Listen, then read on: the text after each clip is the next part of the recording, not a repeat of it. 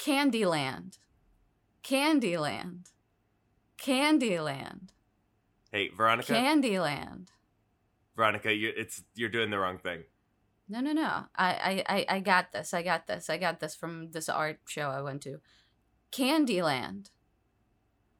Oh, no! It's Mister Monopoly! Oh, no! Mister Monopoly! Ow! He's, he's, cl- even... he's clobbering me with his walkings. Ow! Ow! Start the show, John! Start the show! Start the car! Toot, toot.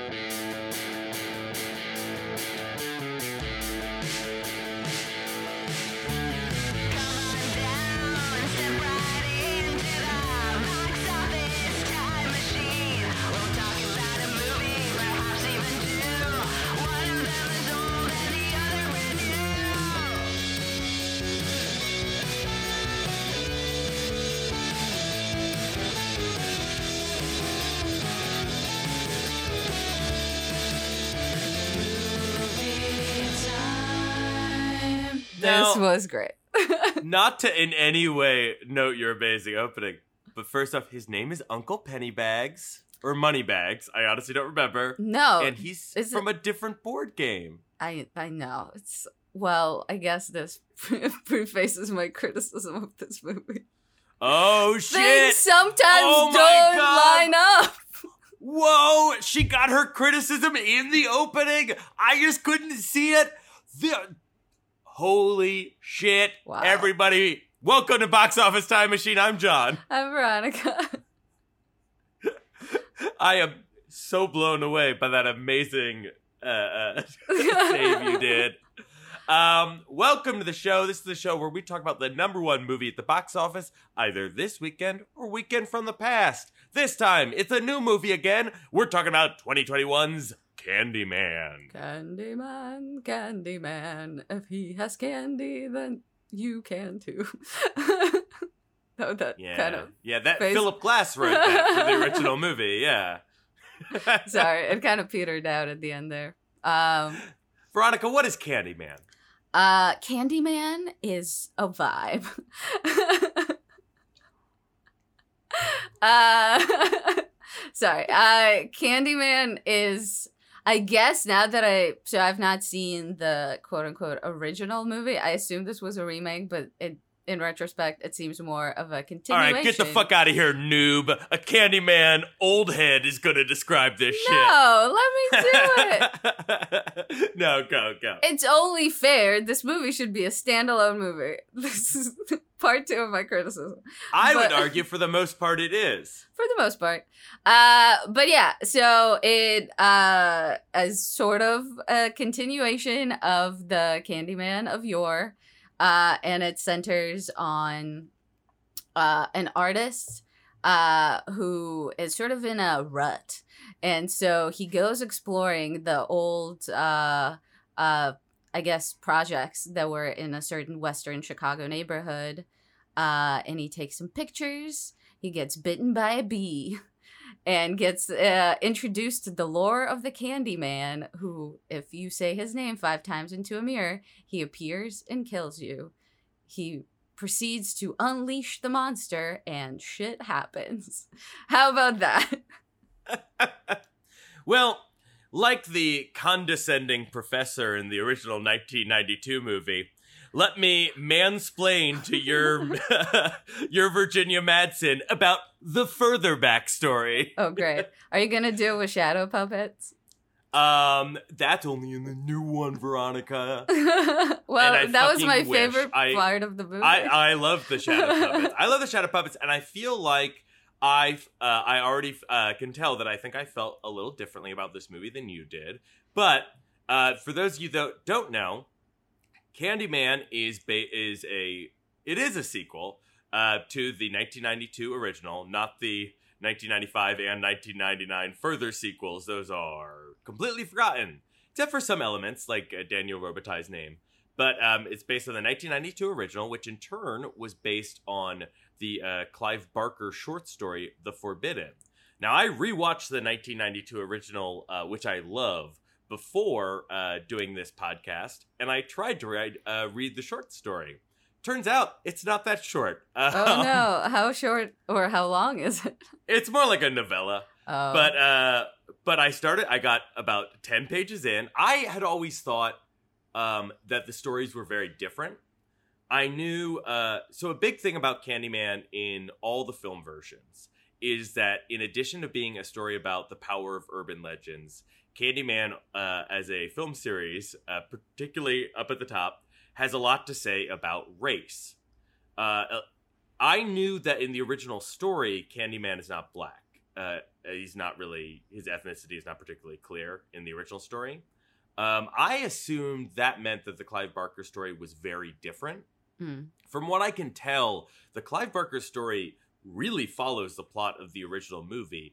It's just set in London and much more specifically about class. Uh, when Bernard Rose, the British director, made the nineteen ninety-two version, moved it to Chicago for the nineteen ninety-two film, he made Candyman black. He added the backstory that Candyman was a son of a slave who was lynched for falling in love with a white woman. Um, he added all that racial elements. Um, and this... This movie keeps all of those and expands them. And I'm going to give my headline right up right up top. I love everything this movie does on paper, and yet I didn't enjoy it. So I don't think we disagree that much. I, I Well, the thing is, I respect so much what this movie is doing. This movie both works as a, a sequel. It works on on paper. It works as a sequel. It works as a standalone film. Um, the friend I saw it with had never seen the original. Uh, we could talk to you about your experiences. Um, and it also works as an updating of the racial themes of the original film to a contemporary lens. Everything on paper that they do is so smart and intelligent, and that comes down to the people credited to the screenplay, which is uh, director Nia DaCosta, uh, executive producer Jordan Peele, and uh, Wynn Rosenfeld. Um, all of them uh, uh, have come up with so many brilliant ideas about how to make bring this story to twenty twenty-one. However, this is a horror movie that I don't find frightening, and I just don't find entertaining. With a, it doesn't have an entertaining through line that the the nineteen ninety-two version does. I rewatched that movie. It holds up. Some elements are a little dated, but for the most part, it really holds up. This movie, even, well, uh, I was going to say the year that it was supposed to come out. That's not true. But um, uh, it doesn't really hold out. I, I would have started that one little silly thing. Um, uh, nine eleven, when nine eleven happened, for the next few years, we saw movies that were produced before nine eleven and had little traces of the editing they had to do. With, this movie shows us our first big example of a COVID re-editing, where this movie is was supposed to come out in twenty twenty. I'm sure it was supposed to be set in twenty twenty, but as a title card tells us at the beginning, no, it's set in twenty nineteen. So don't worry, no COVID to think about. That made me laugh really hard. Yeah. Uh, I mean, I, I'm totally fine with them ignoring COVID. My no, only... I, I agree. I just thought, it, yeah. Yeah, my only thing with movies ignoring COVID now, the movies that are produced during COVID, is that they kind of assumed that we would go back to the way things were before, you know? So it, I don't know, which I am not at this point that sure about. So I feel like those movies are going to be instantly dated by mm-hmm. the fact that they pretend to exist in a world that might never exist again. Uh, no, I mean, this is not a criticism for Candyman, but they, yeah. they did not need to do a title card. I mean, they do have a flashback to the seventies, and then they jump forward to quote unquote present day. And they could have called it present day, but they choose to call it twenty nineteen. Do you think they chose not to set it in the vague present day of like, oh, okay, this is after COVID's been worked out? Possibly because a lot of the discourse around the topics in this movie have changed so much since this movie was produced.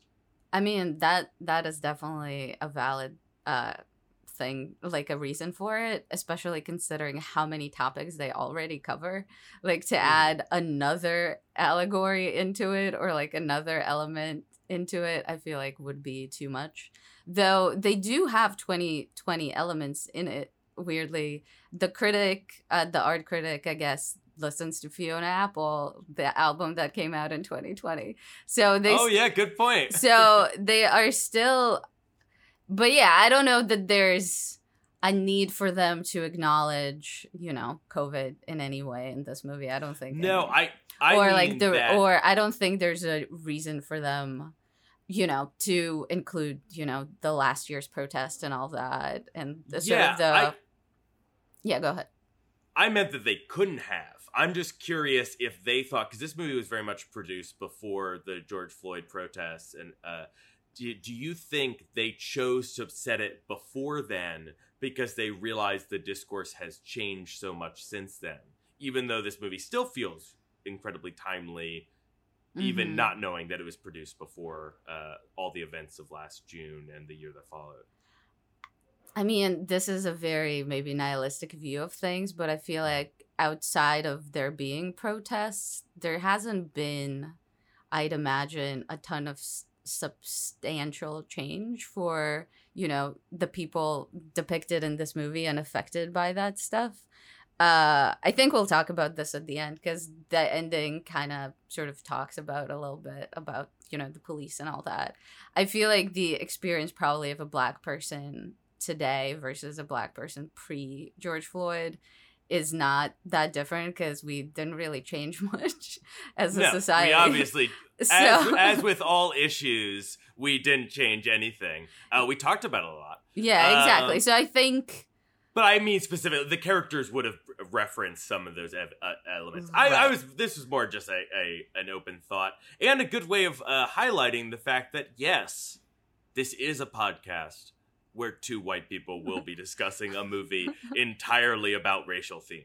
Uh, the spookiest of horror concepts at all. White people talking about this. Sorry. Um, yeah, we're going to be like that white lady who jumps into the bonfire. The what? That white lady who jumps into the bonfire, who I assume was played by Virginia Madsen. Oh, Helen Lyle? Yeah. Yeah, um, yeah, we're very much uh, like her. Well, that's the thing. I was curious rewatching um, the original, because I watched it after seeing this movie. I was curious to see how that movie balanced uh, balanced the racial themes. The one major difference in the nineteen ninety-two version is that it's a movie entirely by white creators and told from a white perspective. It's very much about a white character naively picking at kind of the scab of uh, uh, uh, racial horror and being uh, encapsulated into it. And there's all sorts of things that this movie does to contemporize that. Contemporize? Doubt that's a word. But um, to m- bring that here, like that movie played with uncomfortable elements uh, like um, uh, imagery of uh, interracial uh, seduction. Um, whereas this movie plays with uncomfortable elements of employing faces that evoke to me like the photos of um, Emmett Till at his open casket funeral. Yeah. Um, faces of brutalized uh, black boys and men, and uses them as as fear imagery, um, uh, horror imagery. So it does all those things differently, but this movie is, of course, made entirely by a black creative team. So that is a big difference. Uh, the other big difference, I would say, is that the major problem with this movie is it just has a Tony Todd-shaped hole that they have not figured out how to fill. So who was he in the original? He was, can you believe it, Candyman. Well, what was the role of Candyman uh, in the sort of the older movie? That is the major difference here. So much of this movie, they play upon, uh, cleverly play upon scenes from the original movie and spin them in new directions, making this a rewarding watch for fans of the original. Um, but the big difference is from moment one, while, while Candyman in the original does not have a ton of screen time, his presence is felt. He has the opening lines over voiceover, and it's delivered in Tony Todd's incredible Shakespearean deep seductive voice with some like added uh, audio effects on it as well. And his language is so frightening. And the whole movie for the first half has this question of, is he real or is he not? And then when she seemingly disproves that he's not real, that's when he comes and, and starts causing a ruckus, mm-hmm. uh, causing some shit, because he uh, needs to uh, reignite his legend because she disproved him. Um, he, we don't have that element here. And like so much of this movie, they were stuck with a, a, a tough problem and came up with what seemed like a brilliant solution. Tony Todd is too old to play Candyman. He's sixty-six years old. Uh, he's, he's still ancient. a great actor. He, well, he's still a great actor, but a lot of what makes that character work doesn't make sense with a sixty-six-year-old man. Um, uh, he can still do the voice, and they do utilize him with computer de-aging, but they do it incredibly sparingly in a way that makes no sense for literally the last shot of the movie, so only to confuse new viewers who haven't seen the original. Yeah, at the end, I was like, who is this man? Because he's not Yahya Abdul-Mateen. He's not Seona Paris's dad. And he's not the laundromat guy. So who who is he? That element, that's makes it such a bizarre... That's the one choice where I'm like, I don't know what they were thinking with that. But, like, they don't have him throughout, and they know that they can't recast him. They'd have, like, a Nightmare on Elm Street remake uh, problem on their hands there. This is the role that, as close as we are to the originals, that performance is so iconic that it would be a fool's errand to recast it. So they came up with a honestly brilliant solution.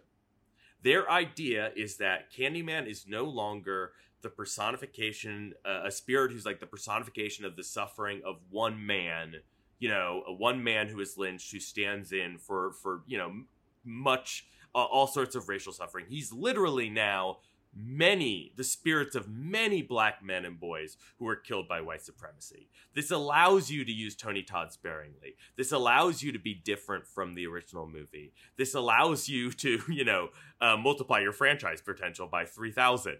Um, it allows you to do all these things. However, they don't really use that idea to make it uh, um, to make it frightening, because instead of like, we have this this credit sequence with these incredible shadow puppets where we see stories of all these quote unquote candy men, all these uh, uh, black men and boys who are basically lynched, and they all re- reemerge as the Candyman spirit.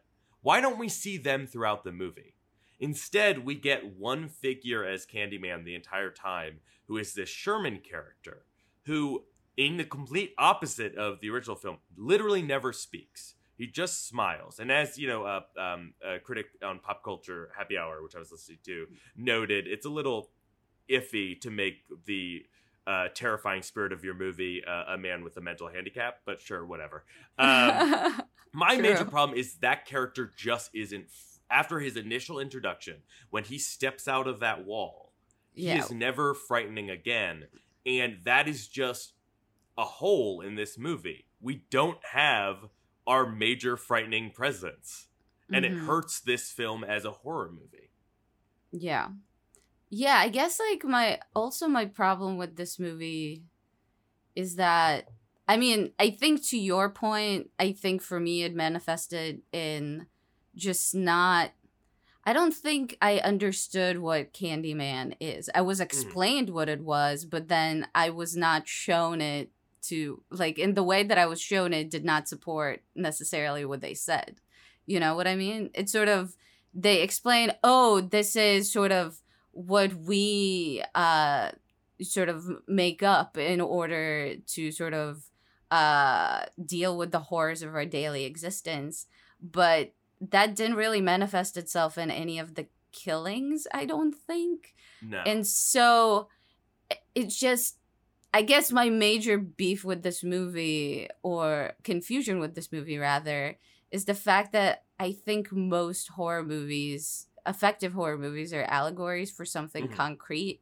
And I feel like with this movie, they kept introducing sort of, they kept like reintroducing Candyman in different ways, but then not really following through in showing those ways in many of the killings. Mm-hmm. Uh, and so it was just ho- kind of hard to, I don't know, follow the allegory of that story and sort of uh, and be frightened by it, because I every time they kind of, I don't know if it's a moving of the goalpost, but they almost like reshape the goal, you know?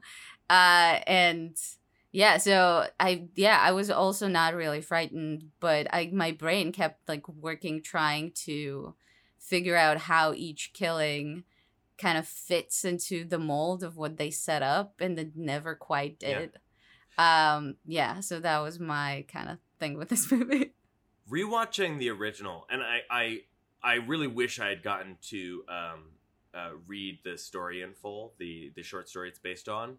Um, I was specifically looking at that idea. I was looking at how the original balanced its themes. And an issue that I found is that, at least the, the original movie, all parts of this franchise are, a, this film franchise, are a little confused with what the metaphor exactly is. Mm-hmm. Um, 'cause there is an idea, that line about it's a, a people create this thing that they blame the hardships of their life on. That is from the original movie. That was in this movie. There, he's listening to a recording by Virginia Madsen's character, and she's saying a dialogue from the first movie. Mm-hmm. Um, it also might be a quote from the story. Again, I'm I'm sorry to all the the Barker freaks out there. Uh, do you think they call them Barker freaks? They um, call themselves the Barking Barkers. The Barking Barkers, the Cenobites. All you Cenobites out there. um, uh, uh, that.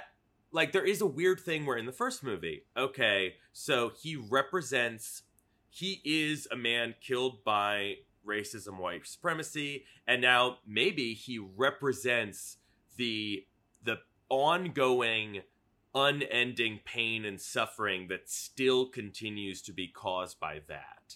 And, um, and you know, there's stuff like in that movie where uh, when she gets... Spoiler, she gets arrested at one point, and they do purposefully do a scene where all the police officers arresting her are black and she's white, and there is a scene that feels like a role reversal of mm. her being falsely accused for something she didn't commit and treated hostilely by the police. There's stuff like that. But then also the very first death in the first movie is the murder of two white kids. And I say kid because it seems like they're supposed to be teens, but Ted Raimi's one of them, and he's clearly balding. It's a very weird opening scene. But, but like, that kind of confuses things in that movie. But that movie is so dreamlike that it all kind of works. This movie feels much more literal with its themes. And we lose, other than this incredible opening title sequence uh, with these shots that are a reversal of the opening titles of the original, which is a helicopter shot looking down on Chicago. Oh. We're now looking up on the clouds and the skyscrapers.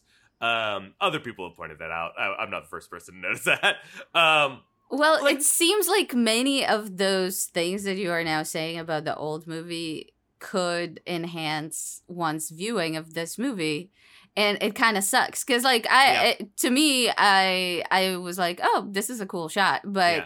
knowing that it's a reference to that it does make it richer. Knowing, I feel like many of the things you've mentioned about the older movie does make this richer. Even the fact that the sort of the scary story that the brother tells them at the beginning is actually a rehash of, or like a recap of the previous movie. A recap movie. Where he gets the the. the details wrong because it's now an urban legend.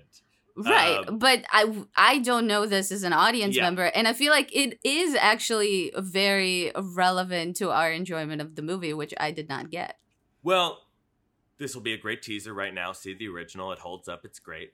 Um, sure. But I, I think if this movie was working other than that, you, it would be more like you just being like, oh, cool. That is cool. I, yeah. I think this movie is structured in a way that you don't need, you really don't need to have seen the original, except for that last shot. Super bizarre.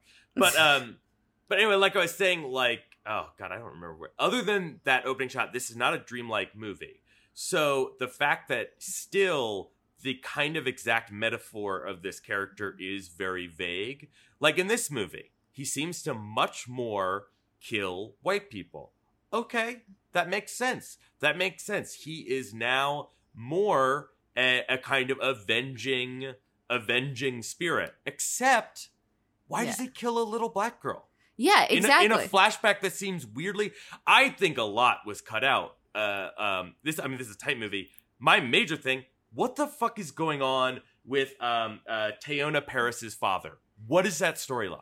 Yeah, I think it it must be cut for time, which makes no sense. The movie is pretty short. I feel like they could have afforded to have it fifteen minutes longer and explored her character more, because there are many interesting scenes involving her in sort of the art world, like the whole scene with the director of the Art Institute.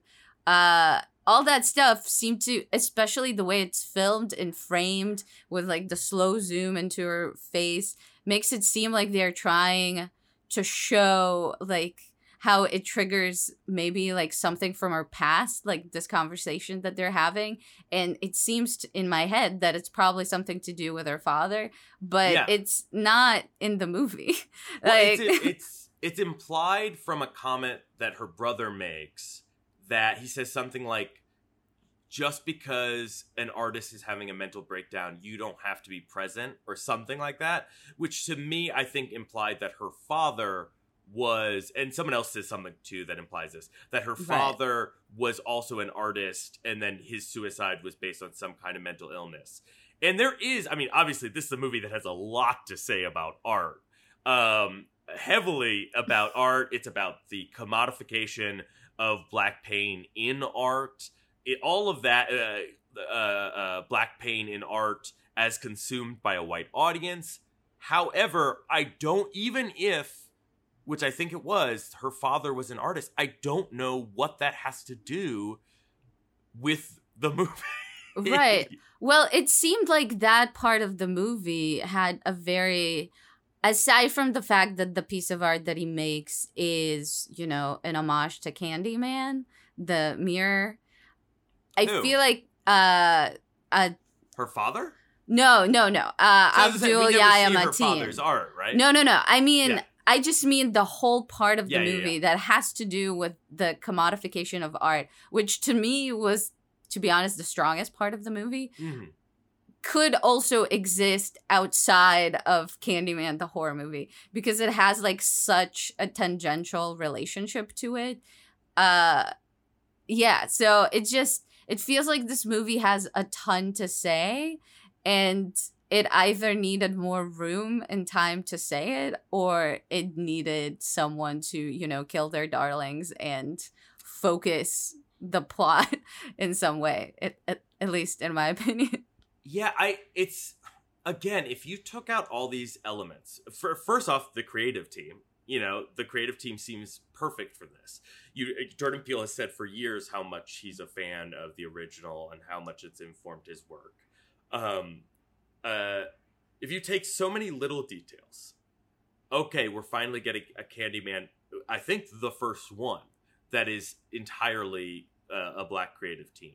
Um, it's the first one where the main character isn't a blonde woman. Um Literally, it's out of four Candyman movies. It's the first one.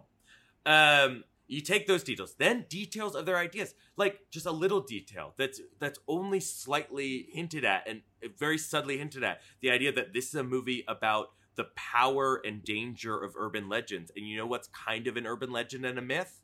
Police reports.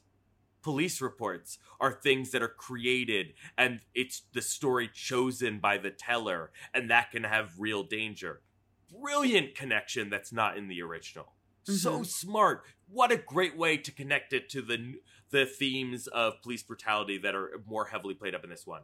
But there just isn't a through line that there isn't a, an entertaining through line that connects all this. Mm-hmm. I think if the story itself was scarier, if there was a stronger Candyman figure tying all these scenes together, then we wouldn't mind that these are more these are more ideas that are thrown out there without fully explored. I, I like that this is a movie that is angry and just keeps throwing out ideas and finding ways to to take um to tie different elements of racial discourse to the Candyman mythos. I think that's exciting. Just yeah. make the Candyman movie entertaining in addition. Right. Well, especially like the point you brought up at the end when the scene where, uh, I f- yeah, I forget the character's name. God damn it. Sorry. Uh, William? Uh, no, no, no, no, no. Uh, Brianna uh, oh. gets uh, arrested. Like that whole sequence when uh, at the end sh- she calls the police. The police comes. They immediately shoot. Mm-hmm. Uh, and she gets arrested, and then there's vi- that very tense scene in the cop car where the cop is basically kind of, like you said, you know, we could tell the story in two ways. And in one way, you walk away free, and we walk away scot-free, and in the other way, I'm ruining your life. Um, it's very powerful, and that was, yeah. to me, the scariest part of the whole movie. I feel like you can make a movie out of that. Like that, you know, you can tie that into the Candyman mythos, which I think they have been trying to do, but it just, it, this, like just that could be so strong to me. And the fact that it just came at the end and it, and it just gets resolved in, again, a way that I don't think flows from what they explained about Candyman. The fact that she now summons him and he only kills the bad guys, which does not seem to be what happens with Candyman, as we've established with the little girl that gets killed. Uh, yeah, it's just, it wasn't as satisfying as it could have been. Yeah, it's, well, it's a weird thing where... Uh, so the basic idea seems to be, so Candyman in this one rep- is, as as the character William, played by uh, Colman Domingo, says, he's not one man, he's the whole damn hive. Great line! Great line! Candyman's got a bee thing! Great way to set up your whole new Candyman's many people idea. Love it! Love this script! Why... Why don't we see... So he's now many people, even though we only see him as one character the entire movie, which is confusing. Yeah. Um, I, I guess the idea is he is this... He is this... this. Why does Colman Domingo's character want to bring bring the Candyman back? I get why the Candyman wants to come back. He is the pain and suffering of these... Uh, uh, these basic, like, modern day lynchings given given form, and he, I'm okay with the idea that he kills quote unquote good people, he kills quote unquote bad people. He is just racial ugliness and violence given form. He's, you know, he right. is suffering given form. I get that that would lash out in all directions, but why does Colman Domingo, why why does Anthony need to die? In a similar situation for... I get why Candyman is like, okay, another member of the hive, the story continues, but why does Colman Domingo want that to happen? Also, how does he summon him? I still don't understand. Is that a thing you could just he, do? He seems to summon him by creating the scenario for Anthony to be killed by the police. But, but- that's... It's it's weird. And, like, what is William's motivation? Because William accidentally got Sherman killed in a similar thing, and then later saw his sister get killed in a weirdly disconnected uh, flashback. And it was only because there was, like, a seventies radio in the background that I went, oh, this is William. This is, we're back in the seventies. Right. Um, but also, the Candyman was summoned previously. Who has been... Okay, now I'm even more confused. The Candyman has been killing. Who killed the art director? Are we... So, like, is Anthony the one, like, killing? Is that the implication before? Who kills the art dealer and the critic and those teens and the, in the high school? Like, who does the killing then? My assumption was that Candyman is already, you know, started happening. Well, I mean, it seems like in the original movie, which, is, again, is very dreamlike, um... Uh, so you don't think about these things too hard, but it seems like the concept of the character, the character, the character is created by, like, racial suffering. He's a personification of the ugliness, the un, you know, the unhealed scar of racism in America. Um, But he wants to just continue. He's just a ghost who wants to continue his legend. Um, and he wants people to keep believing in him. That's how he exists.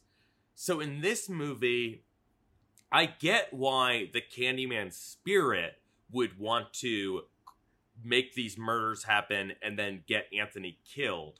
I don't understand why William wants that. And that whole sequence with William, as good an actor as Colman Domingo is, that sequence is very bizarre. He's speaking very quickly, and the whole thing is edited. It's not frightening. There's a part where she's running through the basement and he's chasing her. And it is so... It is. This is the one part where I'm like, this part is bad. It is so poorly edited. There's a part where she picks up something to hit him. This is Brianna. Yeah. Picks up uh, uh, something to hit him. And it's too heavy. And she makes a noise trying to lift it. So he finds out where she is. And then she whirls around with a pen and stabs him. Mm-hmm. Now, on paper... Great little horror, horror sequence. Okay, she's got the upper hand. Oh no, she's lost the upper hand, but she's got it back. Tension, yada, yada, yada. But it's so dark and it's edited so weirdly that I didn't understand what happened until after the fact. And that's not frightening. I'm not going to be frightened going, oh, she was in danger. That's that doesn't make me frightened as a filmgoer. Though in that sequence, I guess it was briefly before that sequence, my favorite laugh line of the movie was her like opening the door to leading down to a stairwell in the basement and being like, nope, and closing it back again. Uh, that was kind of cool. But yeah, I agree. I mean, it was, yeah, it was such a brief scene too. We didn't get that much of a chase at all, uh, which is fine, I guess. Uh, but yeah, it was... There weren't a ton of, I guess, um, stereotypical horror movie uh, shenanigans as it happened with regards to the killings and stuff, because there were so few of them, and most of the most of the movie was not that scary at all. There were about as many as the original, and they were filled with these incredibly inventive shots that Nia DaCosta does. They go with the concept in this movie that Candyman is on, literally only visible through reflective surfaces. Like, he's interacting with the real world, but he is only visible in uh, uh, in reflective surfaces. And they do all sorts of incredible shots. This one shot that zooms outside while a character is killed in a window. Oh, that's um, a great scene. And she also, that's another... sort of hive, because yeah. she lives in one of those around Chicago yeah. buildings. Uh, that Brilliant. was probably my favorite. I like the fact that he floats around. There's a lot of things happening in the background, people being snatched from the frame in the background many times, or, you know, the fact that Candyman is not visible unless at, at a surface means that when someone dies, it's just them dangling about.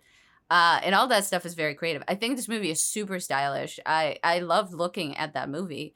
I, you know, I just wish I maybe understood it more.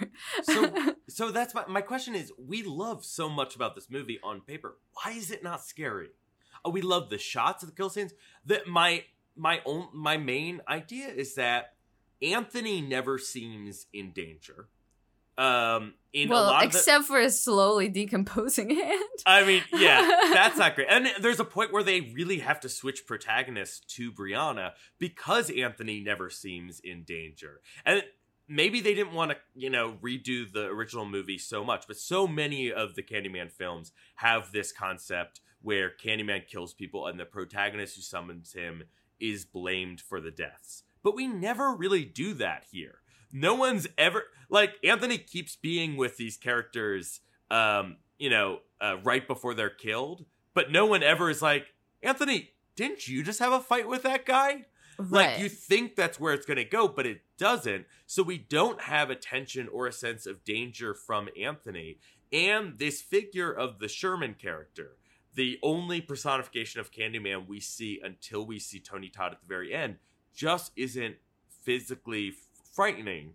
It's he's not much of a presence. I think if we had taken the concept from the the credits that there are all these different Candyman, that and had Anthony see a number of different Candyman types who are all kind of distinctive and frightening in their own way. I think it would have hit at that idea more. I think it would have helped clarify what's happening at the end a little more. And I think it just would have been more frightening. And I think get Tony Todd's voice in there. Mm-hmm. Tony Todd's voice, lit- his literal speaking voice, is the most effective part of this film franchise. Uh-huh. Get it there. His voice has not aged. You already digitally distorted the voice in the original movies.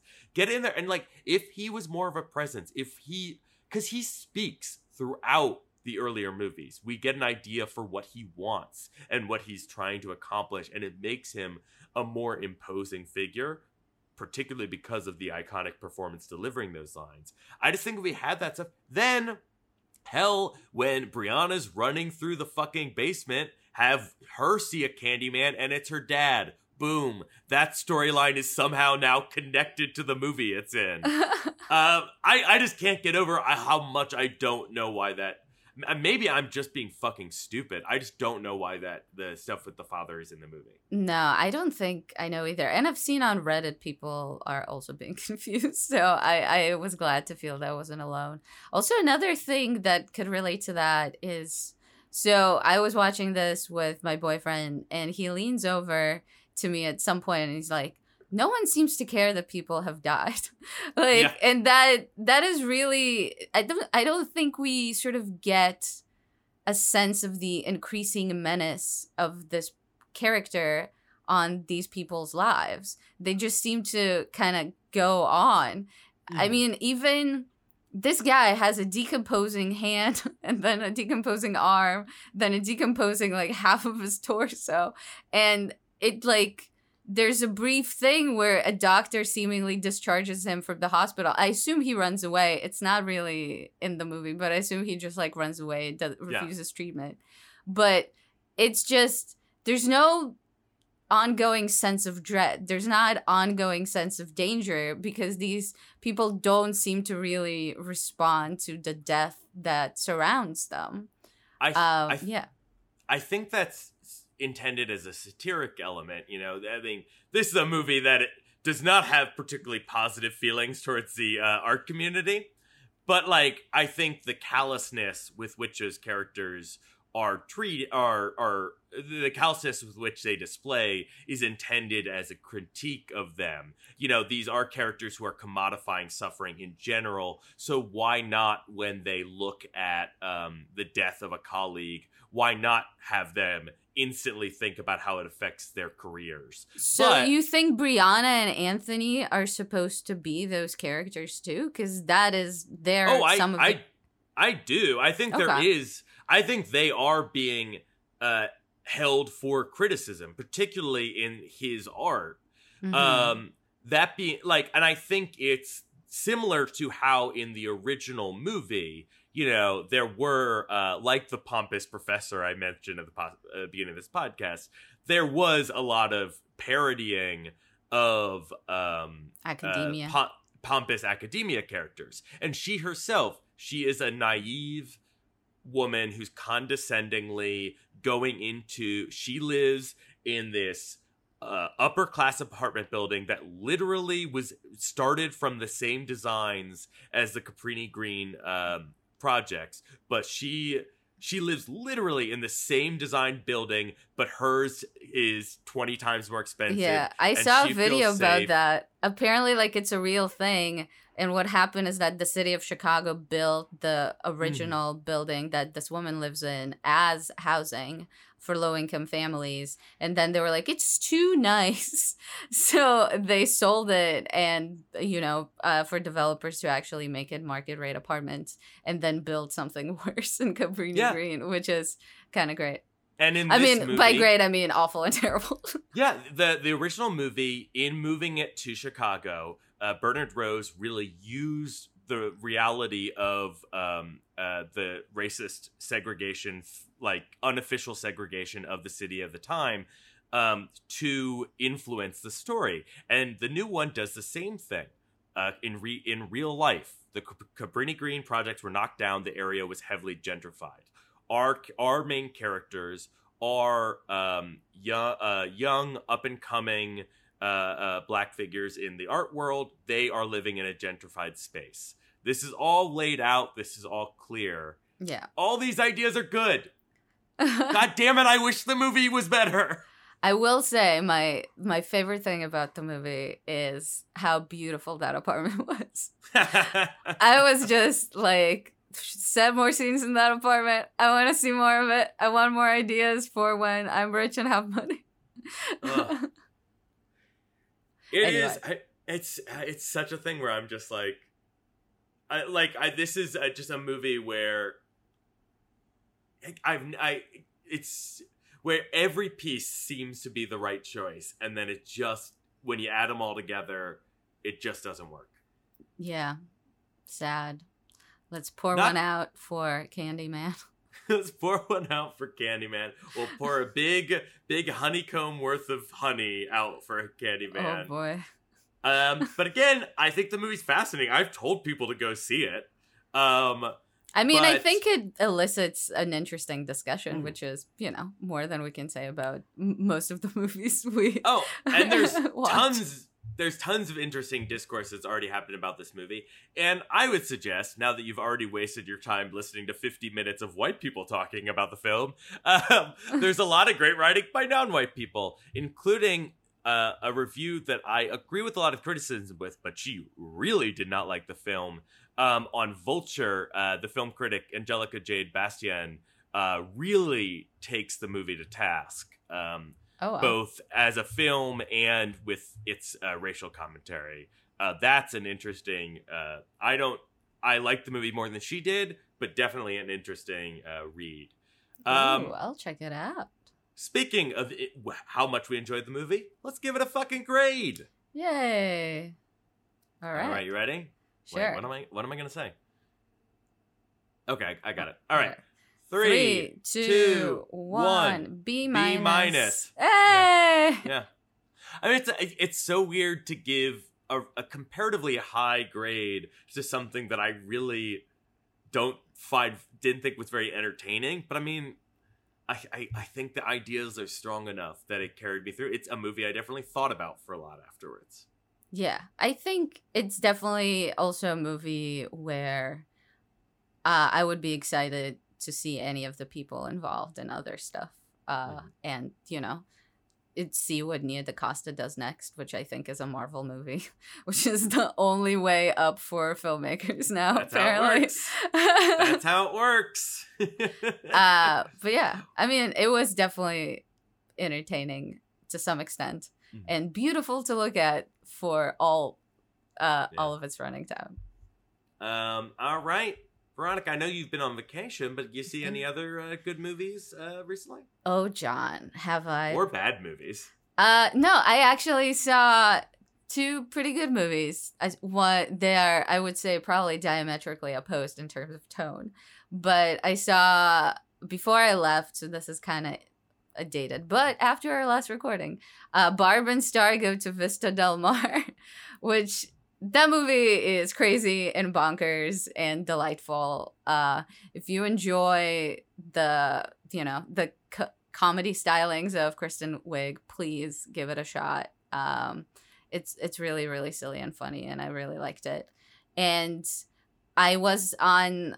So we went to Ireland and we were driving around a lot. So we were listening to an audiobook about uh, Jonestown uh, and sort of the massacre there.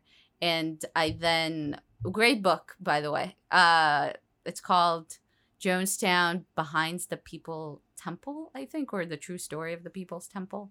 Uh, really good. And then uh, I watched a P B S documentary movie that was made with footage of uh first off interviews with surviving people, because some people did survive because they kind of either uh ran away before uh everyone I mean mis- they, they did not drink Kool-Aid, they drank cyanide, but uh before that happened.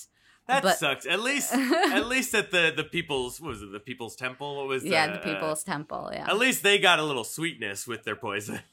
Well, no, so they didn't. That's that's Jonestown. So the whole. Oh, that's, oh, that's what I'm saying. At least Jonestown got some uh, sweetness. So they didn't. So wait, which one didn't? The Kool-Aid one got sweetness. So, so that's what I'm trying to say. There's no Kool-Aid at all. Like at so, either version. So Jonestown and the People's Temple is the same thing. Jonestown was the settlement that the People's Temple built in Guyana, where they where. Uh, oh, I'm sorry. I was.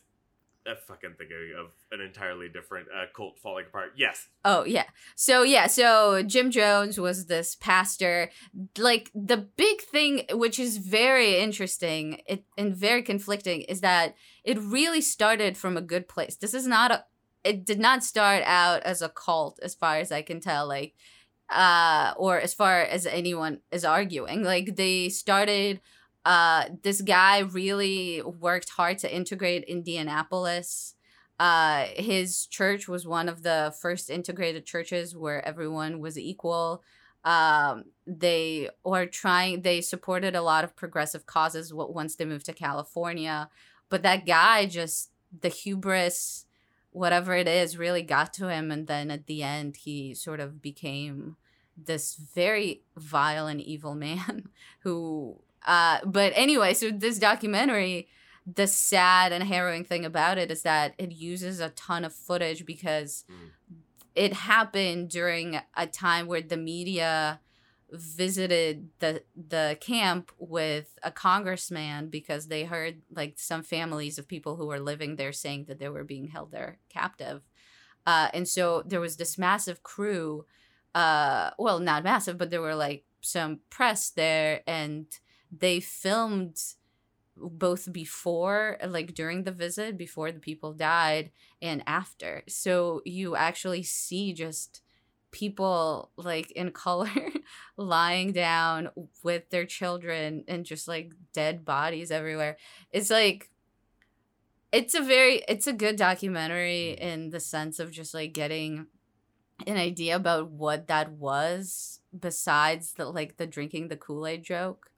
Um, and, and also just like so sad, just you feel so sad for these people who were just like happy dancing and one end and then just killed themselves for nothing at the other. Yeah, uh, I, I've listened to audio recordings of some of the like debates between the people about whether or not they needed to kill themselves. Yeah. Some of the ones that happened a few, because I guess it, th- this all happened shortly after they... spoilers, shot the congressman? Yeah, so what happened is that congressman shows up the day before, interviews a bunch of people, a bunch of people want to defect. Then uh, they come back the next day to actually get those people out, and even more people want to leave. And uh, Jim Jones sends some people to shoot the congressperson and everyone, basically. Like, they want to shoot everyone who is attempting to board that plane. Uh, and five people so, died. It's so insane to think, like, thinking about that happening now. Yeah. Like, can you imagine, like, random congressman gets killed by a cult? I and mean, not random congressman gets killed because he, you know, refuses to get vaccines or something. Yeah, I mean, it is from a different time, but I don't know that it necessarily cannot happen again. I feel like... Oh, no, I, I meant it's crazy, like, to imagine, like, now imagining what, like, how you'd react if that, that oh, story for was sure. on the news. I mean, it's, uh, it is a wild story. And to, yeah, I, so, yeah, it's kind of crazy. It's kind of hard. It defies explanation because even as the fact that, so the reason why the recordings exist is that because he recorded himself all the time. Uh, Jim Jones, like, lived in Jonestown in, like, basically by a radio t- transmitter, and like everything he said would transmit all over at the camp at all hours of the day, by the way. So like mm. he was like he became a crazy megalomaniac, and so that was probably part of the reason why that was recorded, is because just everything was be- that he could potentially say was being recorded. Uh and the fact that like you listen to people having quote unquote like reasonable discussion about the pros and cons of taking cyanide is yeah. insane. Uh, yeah, it's just, it's such a crazy story because, yeah, you don't, the the kind of people who followed him were not sort of one type of like vulnerable being that you usually hear, you know, succumbing to these cults. Uh, and there were, for the most part, very well-meaning people who actually took his message of, you know, he was a socialist. So they were also wanted to kind of lead by example and becoming this exemplary like socialist society, so that where people are equal and everything is shared, so that it could be adapted by other, you know, uh, societies. Uh, and like th- his message of inclusion, like all these people seem to believe that stuff, but he kind of became a megalomaniac who, once he sent the guy, uh, the guy to shoot the Senate or the congressman, uh, he was like, yeah, so someone killed the congressman and now, you know, they're going to come after us. So we have to do this to show them. And the, these people believed him. And it's very sad.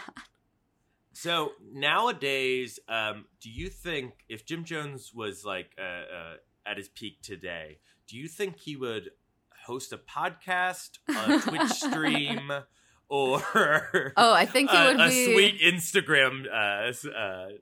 I think he would be, you know, a multimedia conglomerate oh, okay. guy. I think they they had many avenues even then going. I think he wanted to be present in everything. I do wonder, one of the funniest, or I mean, not super funny, but like a very like hucksterist thing that he did, used to do was um, he would like cure people's cancers.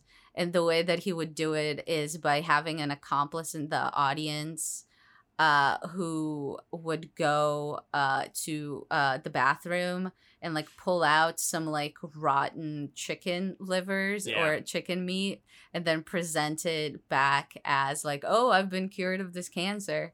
Uh, I do wonder how those will happen. Uh, yeah, I, I feel cla- like that would classic be classic faith healer stuff. Yeah, but I feel like in the era of sort of debunking, uh, because people kind of are able and do well, debunk yeah. so many things. I wonder. You can't like, do you can't do the pulling out chicken meat nowadays. He would be selling health supplement pills. Yeah, he would be like uh, a Joe Rogan type. Yeah, he'd be. That's how he would be doing it. Um, I on the uh, the great podcast, the QAnon Anonymous. They did a recent episode that's, you know, very sad about a, uh, a QAnon follower who murdered his two children because he Jesus. believed that they were turning into monsters. But they did a fascinating uh, a deep dive into the church he was a part of, um, and their social media presence. Wonderful. I think Jim Jones would be very impressed by their social media presence. Oh, God. All right. Um, Have you seen see- anything good? I saw, um, I watched uh, uh, the film uh, Annette. The film Annette. Uh, John, um, we said things you enjoyed watching. Oh, well, I'll say this. Annette, for those of you who don't know, is directed by um, uh, Carew, what's his first name? The director of Holy Motors, um, Leo Carew. I, I don't speak French. Sorry, I don't know the pronunciation. The director of Holy Motors. Je the acclaimed director of Holy Motors. Um, and it's a musical Uh, uh, written based on a story, and the music written by the uh, new wave experimental band Sparks, who, um, although I, I love a few of their songs, I don't know that much about. My apologies to Edgar Wright. Uh, it stars, um, it stars uh, Adam Driver and Marion Cotillard. Um, and I'll say this: first five minutes, my favorite opening five minutes of any movie I've seen in years. I've never been more jazzed for a fucking movie than I was after the opening five minutes of this. I hated nearly the rest of it. Uh, all the rest of it, uh, I'm just unfortunate. Some people might love it. I my major, I mean, it sounds it sounds so dumb and reductive to say that. Right after I'm like, I love all the ideas in Candyman. Wasn't scary. No good. Um, I feel like I'm doing the same thing here. It's a musical with, after the first song, no entertaining songs. Oh, no. Every song is just banal dialogue, repeated speak sung. So it'd be like, I'm talking about Annette, the movie I saw. I'm talking oh, so about it's... Annette. I saw it yesterday. Um, so it's kind of like, is it all in song? Is it kind of like Umbrellas oh yeah, of Cherbourg? Oh, like yeah, op- it's like an opera. So it's like Umbrellas of Cherbourg or something. Uh, I, I have probably... not seen that, but let's say yes. I, I don't like that. I'm not a I fan mean, of sing-song talking. It'd be, if there was just some more, and and there are are some fun. It's visually thrilling in parts, just not enough.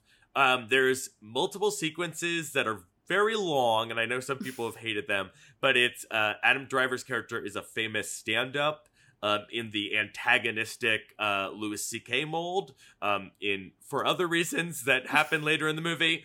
But um, he has these uh, these stand-up routines, which are not, like, none of the movie is realistic. So he's not delivering jokes. It's more like he's delivering a, like, classical Greek theater call and response to the audience. Oh, as he's if like in Greek the choir. Oh, in well, the chorus, yeah. No, like like uh, like I'm talking like Oedipus, like classic Greek play, where he, but like no, I, I meant like a, in the course of a Greek play. Is he like just yeah, doing yeah, yeah. like talkbacks? Well, no, like his stand-up routine where he'd be like, he'll come out, and it, it feels very much like if you've ever seen an arena show for one of these stand-ups where they come out and they're like, oh, man, I'm so, like, oh, boy, I shouldn't have said that last one. And he'll say, like, stuff like that. I don't know if I should say that last one. And the audience will go, no, uh, what's his name? Henry, say it. Henry, say it. And I, I found, like, intellectually, I was very amused by the translation of a shitty stand-up set to a piece of classical Greek theater. But, like, again, that goes on for twenty minutes, maybe. It's and it's just, I, I, this, it, I just didn't like it. I know some people love this movie. I know a lot of people don't like it. I wish I was in the former. I am afraid I'm in the latter. I feel like I only know people who have not liked it, which is why I have not seen it. Uh, but maybe, maybe someday. And then, you know what? Because I want to be wholeheartedly positive. And I feel like while we only talk about movies here, you did mention a book and a book on tape. Um, so I'm going to use Yeah, that. I listened to a book on tape. You mentioned it. You mentioned it. It wasn't I, on tape. I thought you said while you were driving around, you listened to a book on tape. An audiobook. It's not on a physical cassette tape. How oh my old fucking are you? God. I people still say book on tape. Who says book on tape? A lot of people. If I your go grandma. Right, here we go. I'm gonna go on Twitter right now and see how many people have used the term book on tape recently. Okay, then Google how many people use the term audiobook. Book on tape. All right, latest. Uh, here's one from four minutes ago, twenty-five minutes ago, forty-three minutes ago, forty-nine minutes ago, an hour ago. Okay, okay so multiple times in an hour. Now I'm going to search audiobook. This is a very scientific test that I'm doing. What are the tweets? Are they are only people? You, are there any people out there using the term audiobook? I mean, or, or a book right on tape? That, like, certainly many more people are using audiobook, but it's Yay. not like it's vanished from, like, book on tape has vanished from the face. People know what I fucking mean when I say it. Sure. Uh, I just don't want you to make me out to be a book on tape listener. Sorry. I'm an audiobook sorry. listener. Uh, Veronica did not rent a car with a cassette player. Yes. To be clear, she absolutely did not. She never, never would. In fact, my car was so advanced that it only had U S B C inputs. It didn't even have the standard U S B input for, uh, you know, to connect your peripherals. Yeah. yeah. So yeah, advanced I was. I anyway. What did you want to recommend, John? Well, I was going to want to recommend is I feel like... um. Uh, I want to make some quick recommends of another piece of media, uh, in this case, a video game.